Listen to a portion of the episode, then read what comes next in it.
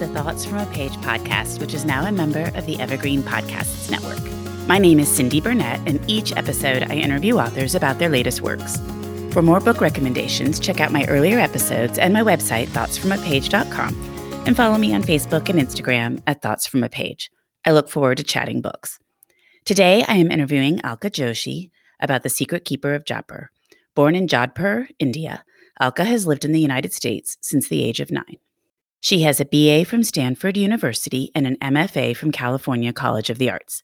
She ran her own advertising and PR agency for 30 years. Currently, she is working on the third book of the trilogy and a screen adaptation of The Henna Artist. Alka is my first repeat guest on the podcast, which was so much fun, and I hope you enjoy our conversation. You know, a lot can happen in seven minutes, and luckily, that's how long it takes me to tell a story. My name is Aaron Califato, and I'm the creator of Seven Minute Stories. I'm proud to partner with Evergreen Podcasts, and I'd like to invite you to join me on this journey. I'm going to take you on some crazy roller coaster rides using my unique extemporaneous storytelling style, and together, we're going to try to make sense of the world, all through the art of storytelling, and all in approximately seven minutes. Welcome, Alka. How are you today? Oh, I'm great. Thank you so much. I am so glad you are here because you are my first repeat author. And I think that is so fitting because I absolutely loved our last conversation and I've had such wonderful feedback about it. And in addition to that, I run an online book club called As the Page Turns. And once a year, we have an author come in and speak to our annual past members. And you did that for us in October, and you were a huge hit there too. Oh, that is so lovely to hear. I do get your newsletter, so I know that you are very active as the page turns is a very active format. It is, and we just love it. And so I am now contemplating October and I'm thinking, okay, I've got to get somebody really good because Alka was so good last year. so the pressure is on. Well, you are now with book two getting ready to head out into the world. So why don't we start out by talking a little bit about it? Tell me a little bit about The Secret Keeper of Jaipur. Okay. You know, it's so funny. When we sent the henna artist off to the publishers, off to the printers, I thought, you know, uh, this Malik character who has grown so large in the 10 years that it took me to conceive and to get the uh, henna artist into the hands of readers. This character is at my temples, constantly telling me uh, that he needs to tell his story. And I just thought, you know, this is remarkable. Everybody told me that when they become an author, their characters speak to them. And somehow I had a hard time sort of believing that.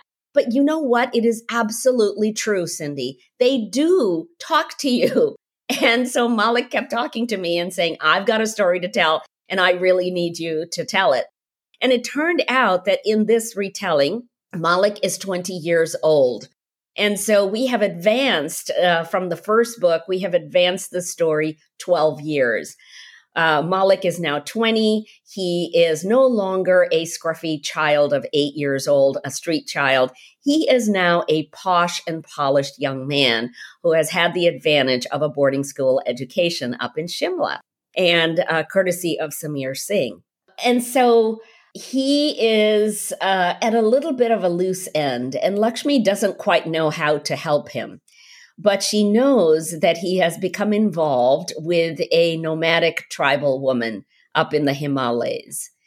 And she wants to make sure that she puts him in a position where he has a career, he has something he can always fall back upon, and frankly, she doesn't quite agree with his relationship choice because Nimmi, this tribal woman, is illiterate, as are most of the nomads who travel along the Himalayas.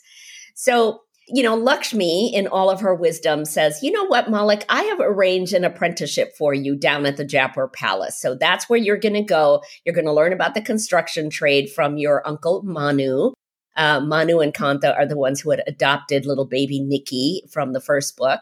And now Nikki is 12 years old. And uh, so, you know, you're going to go down there, Malik, and you're going to learn about the construction trade. And when you come back, you will have something very solid under your belt. So Malik goes down there, and in doing so, he learns about some interesting things that are going on and maybe some nefarious activities that he needs to tell Lakshmi about uh, that involved the Maharanis and they involved the Singhs, the same characters from the henna artist.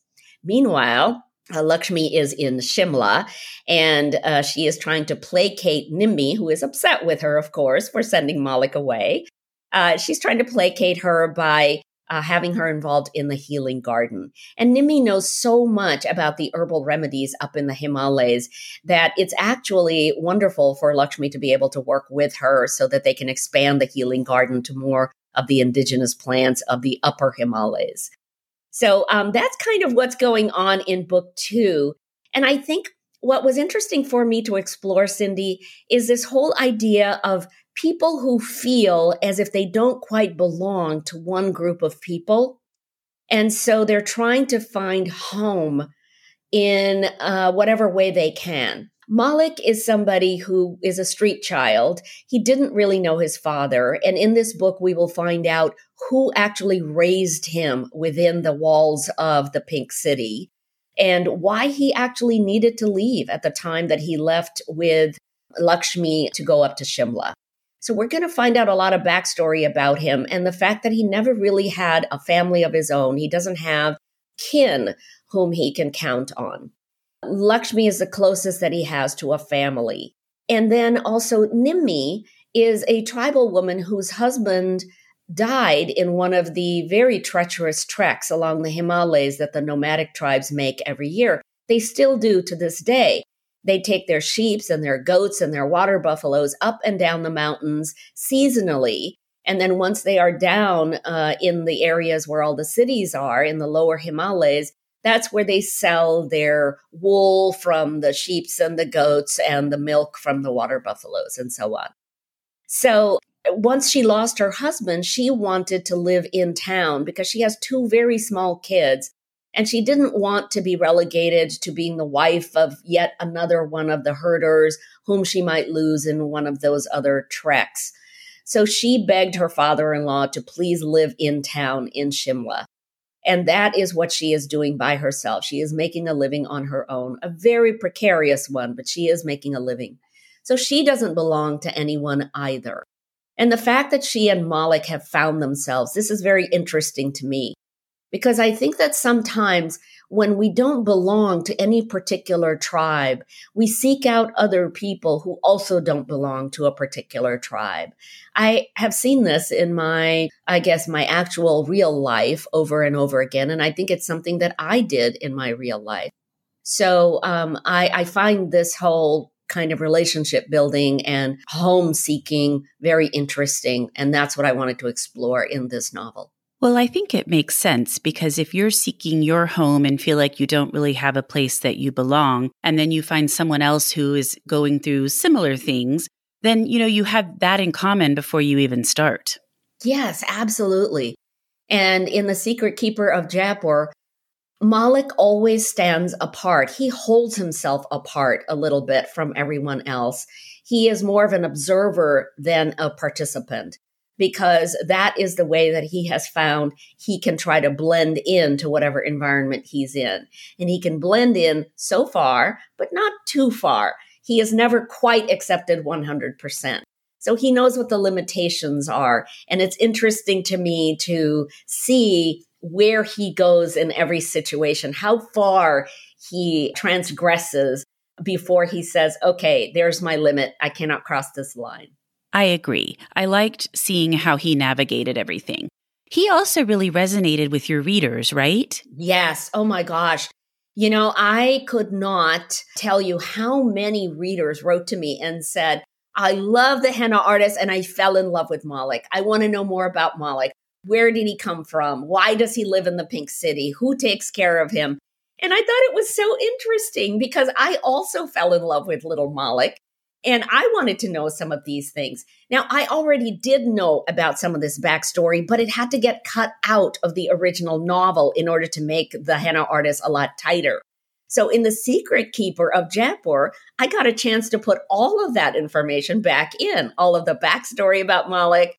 And uh, it was delightful to me that these readers wanted to know more about him. And so I thought, you know what? I'm going to write this book for them. I'm writing this book for all those readers who fell in love with Malik. But also, I'm writing this book for my husband, without whose encouragement I would never have started to write fiction. I loved that when I saw the acknowledgement. I was like, oh. but I think it's so interesting how there are certain characters that just resonate like that. And it isn't with just one person, it's, you know, almost universal that like you're saying you you had already written his backstory, you already knew a lot about him, you were contemplating writing his story and then you're hearing from people right and left like that's what we want to hear about. Yes, exactly. You know, it's interesting to me how much I have learned just writing the first novel. Okay, so what happened in the first novel, Cindy, is that I had originally, when I sent it off to my agent, Emma Sweeney, I had had alternating chapters of Lakshmi and Radha, her sister. And in these first person accounts, my agent said, look, when you have two characters and you are writing their first person accounts, you have to make each of them as compelling as the other. If you cannot make that happen, then you need to get rid of one of the character's first person voices. And I nearly choked because I thought, no, I can't get rid of all of those pages. I wrote 140 pages that I would have to get rid of. And I tried like mad to try to make each character as compelling as the other. But at the end, Emma said, no, Lakshmi is still far more compelling. You need to make the entire story about Lakshmi. So I had to learn how to do that. But guess what? Now, with book number two, The Secret Keeper of Jaipur, I was able to put in three voices that are all very compelling. And I think I just learned over time and over the course of the 10 years and 30 drafts that it took me to write the henna artist, how to make that happen. So in The Secret Keeper, we have three voices. We have Malik's voice to begin with. Then we have Nimmi, his beloved, because she is also a very strong woman and she is a formidable competitor to uh, Lakshmi. She is formidable. And so I wanted her to have a voice. And then, of course, Lakshmi is a very strong person in and of herself. So she has a voice. So I've got three different voices in book number two. And I'm delighted to be able to learn enough from the first book to uh, expand my repertoire of fiction in order to be able to create three different, very uh, compelling voices. I do think that is great advice. Where I see that play out a lot is not necessarily, I mean, I guess it still is people's points of view, but I see it a lot in historical fiction when it's two time periods. So there'll be like, you know, 1950 and 2010. And a lot of times stories are really balanced, but there are a number of them that aren't. And so all I want to do is get back to whichever timeline is the more compelling. So I think that taking that advice, not having it where it's not balanced, and instead you always wanting to get back to Lakshmi's story and not caring as much about the other woman's story is great advice because I do think that frustrates people. And then you miss details because you're kind of skimming through the sections you don't find as interesting, you know? Yes, no, absolutely true. You know, and I think this is where really good editors and really good uh, literary agents come in handy. I think that I have been so lucky, Cindy, in everything. Uh, every person who has touched this book has made this book better. And so my literary agents give me all kinds of great advice and so do my editors. You know when when they say to me this is not working. This character is not compelling enough. You need to make this level of tension a lot higher in this scene i listen to them. And they always give you great advice because they're looking at it from a very dispassionate point of view right? They're not writing it so they're not wedded to the words. They are wedded to how compelling the story is. And i think that it behooves almost every writer to listen to what their editors are telling them and uh, you know follow that advice and see how much of it you can incorporate into your work. I agree. I was just going to make that point where you're writing the book so it's very personal to you and you're living it day in day out. You're creating all of this. You can't be neutral about it because you've been living it. So to have someone else who's just looking at it for the first time give you advice and you don't always have to take the advice but at least it's it's helpful to listen to what they have to say and incorporate what you feel like will work for your story. That's just it.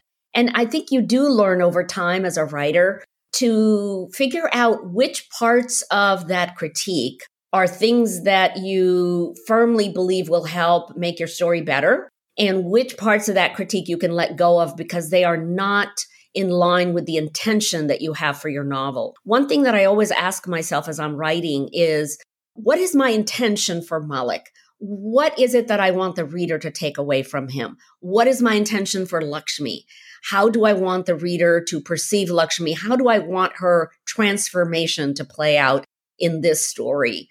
Uh, and then, of course, with Nimmi, the same thing. You know, how is Nimmi going to change and transform throughout this novel? And are those critiques helping me get to those uh, points of intention? True. And Alka, you don't really want to give up something that you feel strongly about.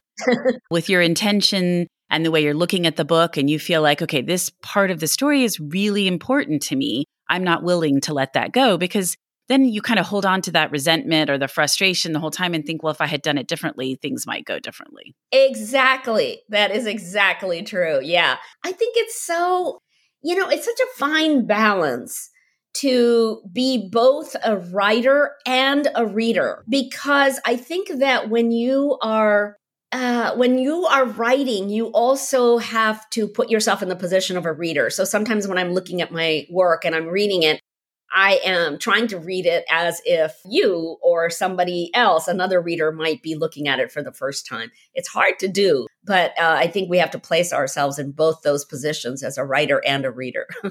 I think that's a good way to look at it. Well, as I was reading, I was so curious. Did the Royal Jewel Theater exist or does it still exist? Did that collapse happen or was that something that you made up for purposes of your story? Oh, I love this question. Thank you so much.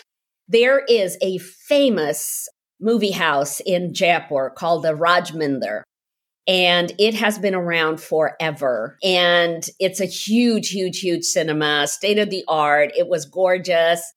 Uh, I don't know if it's still open, but that is my model for what is happening here. The only difference is that I have made the Royal Jewel Cinema uh, in the Secret Keeper of Jaipur novel. I have made it a lot more state of the art than the Raj Mandir was. But at the time that the Raj Mandir Cinema House was first built, it was the only cinema house for miles around, and people would make it a trip, you know, to come in from uh, neighboring cities and neighboring towns. People would really make it a day trip to come out and just watch a movie. It was a really big deal. So it is fashioned after a real cinema house that existed for 50, 60 years and was the biggest cinema house of all time in that area. But tragedy did not befall the real one. No, no, tragedy did not befall the real one. The tragedy part came actually from my father. You know, my father has been so instrumental in helping me with these stories, which I'm calling the Jaipur trilogy, because uh, he was a uh, civil engineer uh, in the 1950s and 60s in India at the time that a lot of these stories are taking place. And he was telling me about what happens when one of those buildings uh, had a problem with it, or if there was a collapse, or if there was any kind of fault in the building of it, and who took responsibility, who didn't take responsibility, you know, what actually happened, and how involved the Maharajas and Maharanis were in uh, a lot of those building projects. So, dad, you know, uh, once he was telling me these stories, I thought, oh, okay, you know what? I think that's what's going to happen once uh, Malik is there. And then, of course, along with that, I wanted to explore what's happening along the Himalayas in the 60s. There's a lot of drug running, gun running, and gold running happening through the mountains, right? Because there's not a lot of over, oversight along the mountains from the police and from the Indian government. So uh, there's a lot of illegal activity that happens, and the nomadic tribes, whether they want to or not, sometimes get involved in that.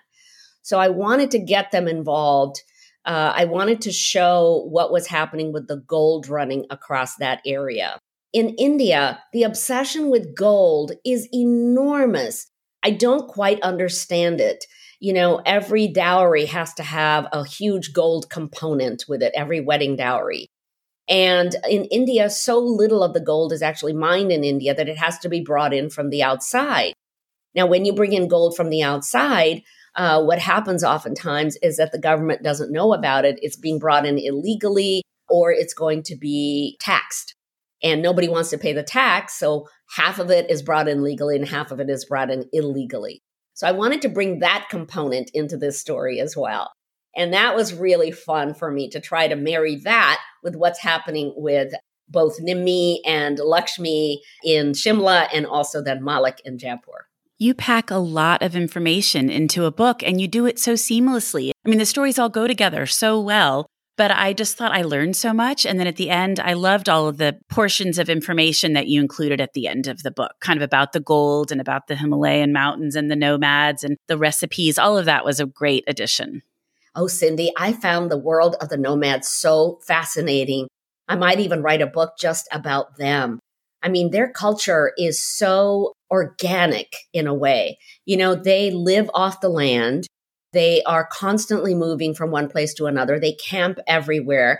And now that India is far more, I would say, modernized than it was in the 1960s, now a lot of the trails that they used to take have been turned into highways. And along with that, there are now trucks and cars that are constantly traveling those same routes that they would travel with their animals.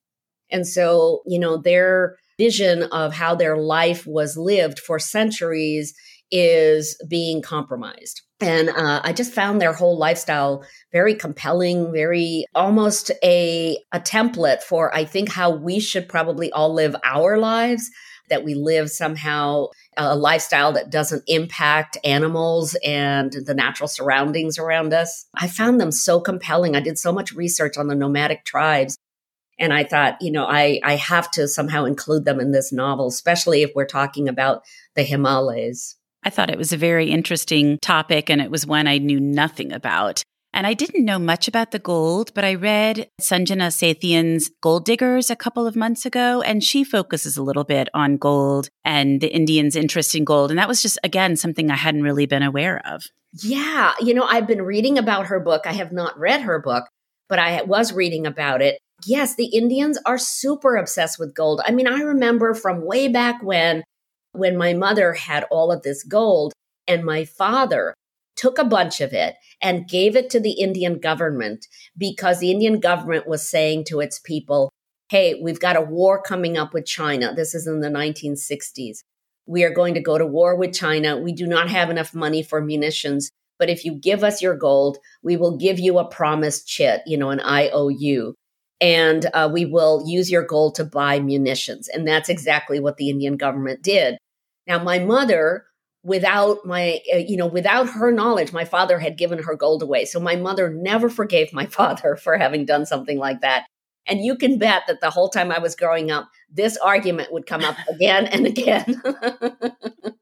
Over and over. Did she ever get her gold back? You know she got a portion of her gold back. She never got back the actual 24 karat gold because that's really what we're talking about here. We're talking about the gold in its purest form Right. Uh, not the 14 karat, not the 10 karat, not the 18 karat that is usually sold in the West, but more of the 22 and the 24 karat gold uh, so that it can be melted down, so that it can be used for all kinds of other things.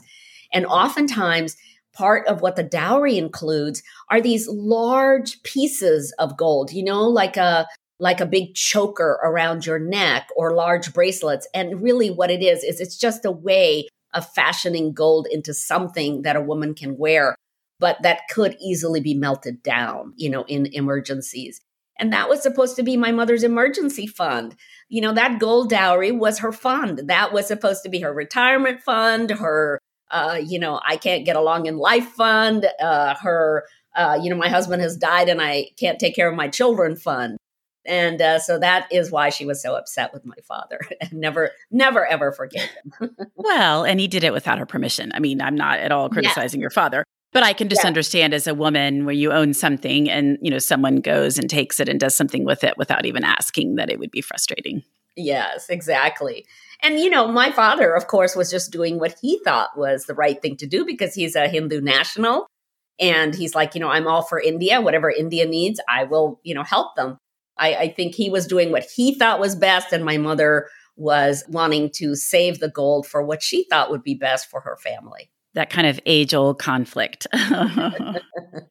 well, you mentioned earlier the trilogy, and I know we spoke a little bit about it last year, but you are working on the third book in this kind of series, I guess, if that's what you want to call it. Yes, exactly. So it's a trilogy. And right now, what I'm working on, and once again, parts of book number three were things I had already written for the henna artist, the first book. And so all I had to do was look at that material again and and realize that there is this whole other chapter that I can write about, and this will be about Radha. So uh, we've got the first story primarily about Lakshmi, the second story primarily about Malik, and the third story will be about Radha, the third main character, who is Lakshmi's sister. She's only 13 years old in the henna artist, but now in book number three, she's going to be 30, the same age that Lakshmi was in the henna artist. And at the age of 30, we find Radha in Paris. She is married to a Parisian whom she met as he was trekking through the Himalayas and she was in boarding school. And of course, in typical Radha fashion, she has eloped with him and doesn't even tell her family where she went. But, you know, the marriage turned out to be a good one. And she has two little children. They live in Paris in the seventh arrondissement. And Radha got a chemistry degree at the Sorbonne because she was always so good at mixing things like the henna paste and old paints from the man in the village she got fascinated with the idea of mixing fragrances, which is a big industry in France, as you know. So she is uh, working for a master perfumer. She has worked her way up in a fragrance lab. She is one of three assistants to the master perfumer, who is a woman, by the way, because I always like to put women in positions of power.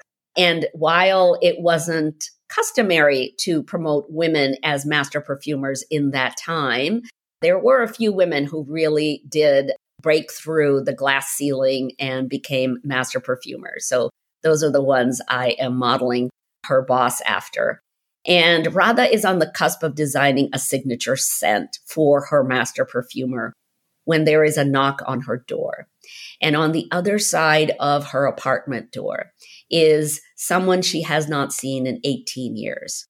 It is going to be a shock to her to see this person for the first time in 18 years and he is ha- he has a lot of questions for her so that is the uh, crux of story number three and in this one i get to explore the fragrance industry i love exploring all of these things that i know very little about and i just came back from a trip to New York City, where I was going to fragrance labs. I had a tour of, a, of one of the world's largest fragrance labs. And I talked to several master perfumers about what they do and how they develop fragrances and what their education is like. So I'm really excited about uh, book number three uh, now that I'm writing it. Like I get excited about whatever I'm learning in the books that I'm researching. And right now I'm really excited about all of this information about the fragrance industry. That sounds absolutely fascinating. First, I love Paris. Second of all, I love perfume. so I cannot wait for that one. It sounds like it will be every bit as good as the first two. You know, I was so hoping that I could go to Paris. I had scheduled in my calendar, I was supposed to be in Paris right now as I'm speaking to you. I was supposed to go to Grasse, which is where the major perfume industry is. And then Paris is where all of the large uh, uh, labs are. So um, I was supposed to do that. And then I was going to go to the Bulgarian Rose Festival. It turns out that that is where a major rose harvest takes place. And then, of course, there's a lavender harvest in Provence. Can you imagine what it would be like to be there as they're harvesting all these fabulous flowers and the scent is in the air everywhere? I just, I just think that would be just phenomenal. So, anyway, COVID has taken care of that. So I'm, I'm not able to go travel as much as I would like to all of these places. But, you know, hopefully maybe later this year I'll be able to do some of that travel. It looks like things are slowly beginning to open up over there and that Americans are starting to be welcomed again, especially vaccinated Americans. So hopefully by the end of the year, you will be able to do that. Yeah, yeah, I think so. I just think, you know, uh, now that I'm researching this new sort of field, the the fragrance field, I'm finding once again, you know, people are so generous with their time. People are so generous with having me interview them and sharing anecdotes and sharing stories about how they got to be where they are. I just find you know the generosity of people when you are an author and trying to get information that's going to authenticate your novel the generosity of people is constantly a pleasant surprise to me I hear authors say that pretty regularly. And it is kind of amazing, but I think people like to talk about what they love and they love that you're interested in it and want to learn more. Yeah, exactly. And then I always tell them they're going to go at the back of my acknowledgement section. So that, that helps too. Yeah. well, Alka, what have you read recently that you really liked? So I am currently reading uh, a lovely book called No Land to Light On. It's actually not out yet, and I will be blurbing it because it's just lovely. And it's about Syrians in America, Syrian refugees.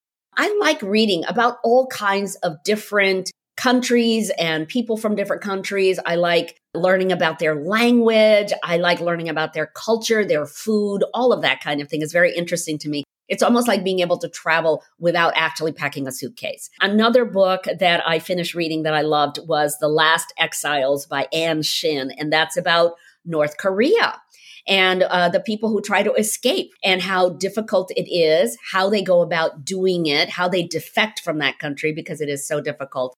And also how easy it is for a people led by a dictator to completely buy into what the dictator is telling them. So that was really interesting. And the last one is The Bombay Prince by Sujata Massey. I love Sujata's stories about 1920s Bombay and her detective, who is actually a woman. I love these stories. Uh, and so I got in touch with Sujata and I said, Oh my gosh, you know, we have to do something together. So to introduce The Secret Keeper of Jaipur and The Bombay Prince, we are going to do a live broadcast together on June 20th at Book Passage. And I'm really excited because I feel like, you know, as a debut author from last year, I feel as if I have met this whole community of authors who are so also generous and also uh, excited about teaming up with authors whose books they resonate with. So, um, super, super excited about these books. I've read the first book in her series. I haven't read the other two yet, but I know at the bookstore we were always selling them and it was a super popular series. yeah, yeah.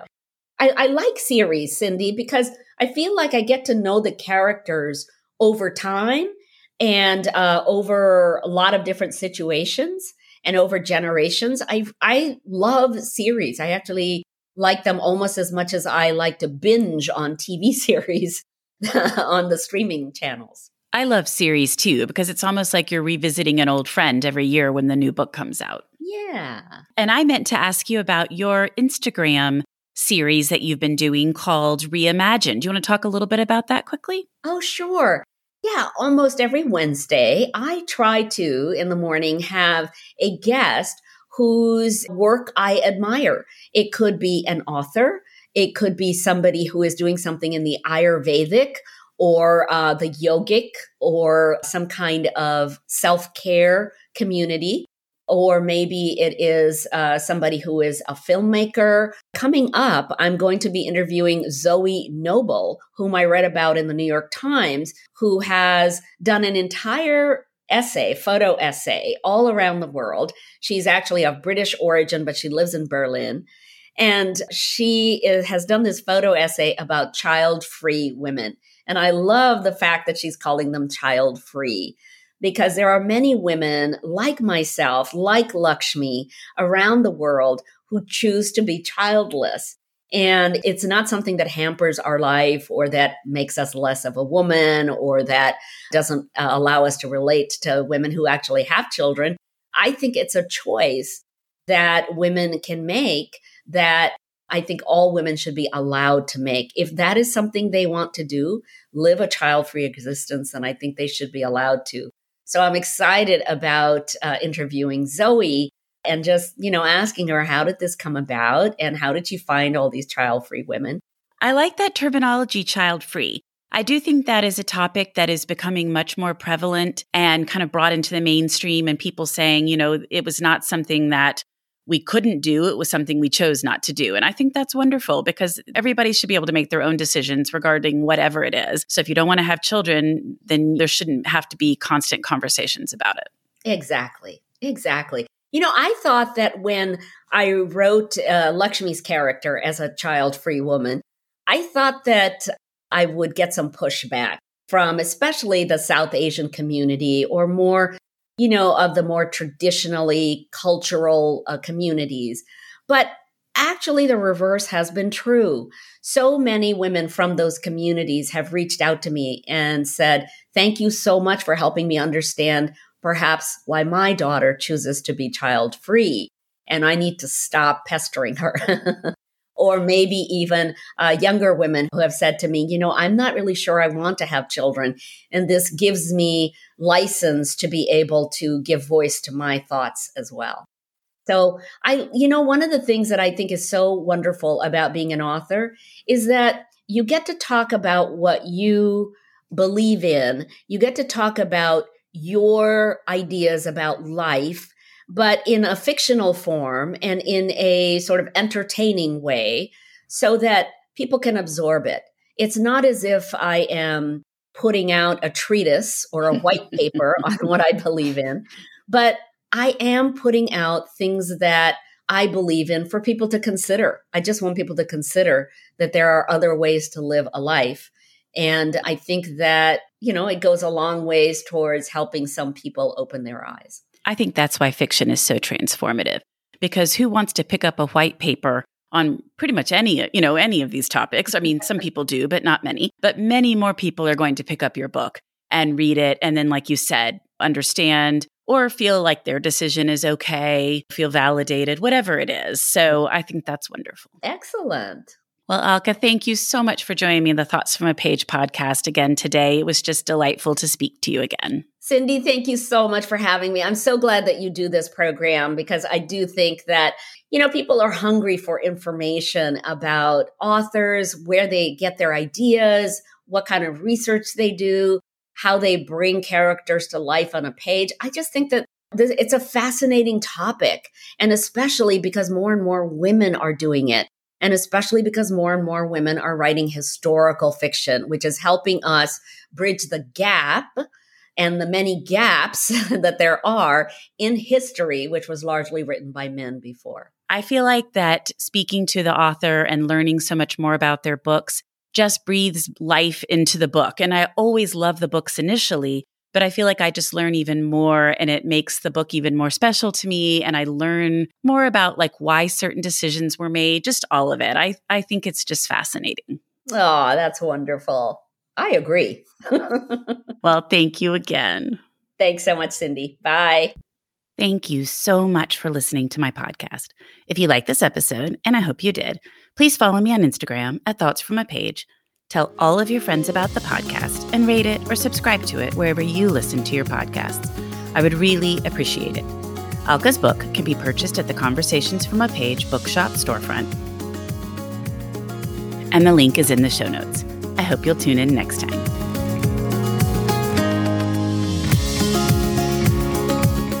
Hi, I'm Emma. And I'm Joe. And, and we're, we're, the, the Professional, Professional, Book, Book nerds. nerds. Two Mondays a month, we interview authors and talk about their upcoming books, what drives them, and their go to order at the cafe. On Thursdays, we share recommendations and dive into topics readers face, like how do I actually read the books on my to be read list? You can find the Professional Book Nerds podcast on Apple Podcasts, Spotify, or wherever you get your podcasts. Want to learn more about us? Our website is professionalbooknerds.com, and you can find us on Instagram, Twitter, and TikTok at ProBookNerds. We hope you'll come and listen, and as always, happy, happy reading. reading.